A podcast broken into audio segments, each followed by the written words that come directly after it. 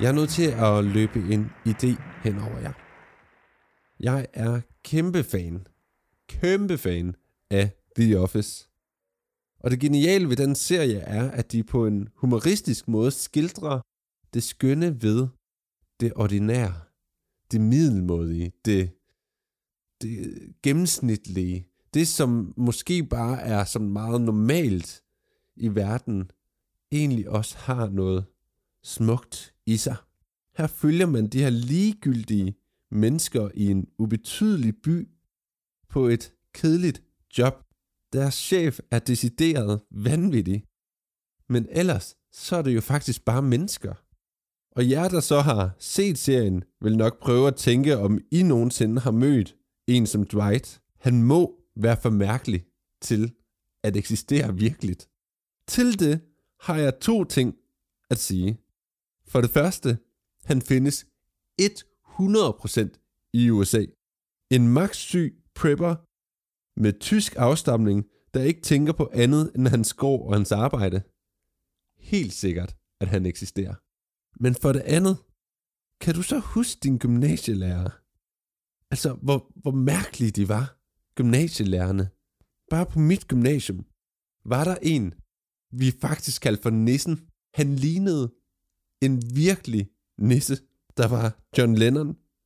Der var den her wannabe friske lærer, som prøvede at være ung med de unge. Og så var der den faktisk populære lærer, der også fandt sin kæreste blandt lærerstaben, sådan lidt Jim og Pam-agtigt. Og jeg havde faktisk en matematiklærer, som mindede, eller som minder uhyggeligt meget om Creed. Altså, ligesom man tænkte, at Creed måske var The Scranton Killer, så var han den første måned nødt til at tage hjem til Bulgarien, eller hvad det nu var, fordi at han skulle til en retssag om et mor. Det jeg ikke kan lade være med at slippe, er tanken om, hvor genialt det ville være at lave en dansk version af The Office, som selvfølgelig skulle hedde Lærerværelset. Lærerværelset er i sandhed et sted, hvor personligheder mødes, og det er ikke normale personligheder alle sammen, men alligevel er det et sted, hvor der bliver snakket på kryds og tværs, og alle i Danmark kender til lærerværelset, men de ved ikke, hvad der sker derinde. Jeg kan godt mærke, at jeg taler min egen idé lidt for meget op, og jeg ved ikke om, hvordan jeg skal overbevise dig, hvis du har haft normale lærere. Men jeg kalder bullshit, hvis du har haft normale lærere. Det tror jeg simpelthen ikke på. Men prøv at tænke på at komme bag de lukkede døre på et lærerværelse.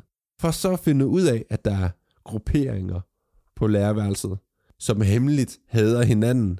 De laver måske eksperimenter over for eleverne, uden eleverne ved, øh, ved om det, eller lægger mærke til det. Og de laver vedemål, de holder fester, der er magtkampagner om, hvem øh, der skal blive den nye rektor, der er kampe imellem øh, de forskellige grupperinger, der er rygter, og så er der selvfølgelig lederen, min rektor.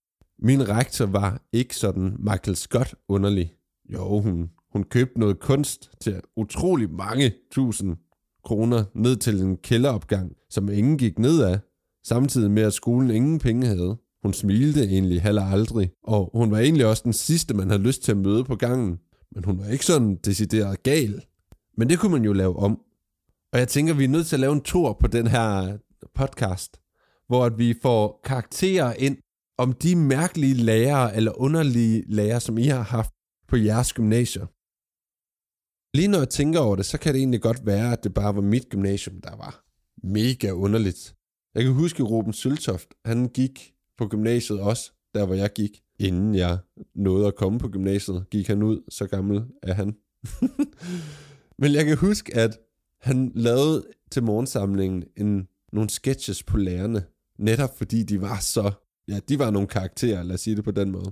Og det er helt sikkert ikke sådan her, historien forlyder, men hey, Ruben, hvis du ser eller lytter til det her, jamen så må du meget gerne fortælle den rigtige version.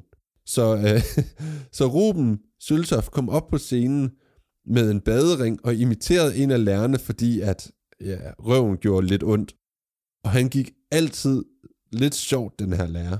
Og derfor gav det fuldstændig mening, at eleverne grinte, men det gjorde lærerne ikke. For hvad Ruben åbenbart havde gjort, var at oute en lærer for en hele skolen. Noget, der gjorde, at han blev kaldt op til den rektor, man ikke havde lyst til at møde, og fik forbud for at stå oppe på scenen igen til morgensamlinger. Ved I hvad, jeg tror på jer. Hvordan var dine gymnasielærer?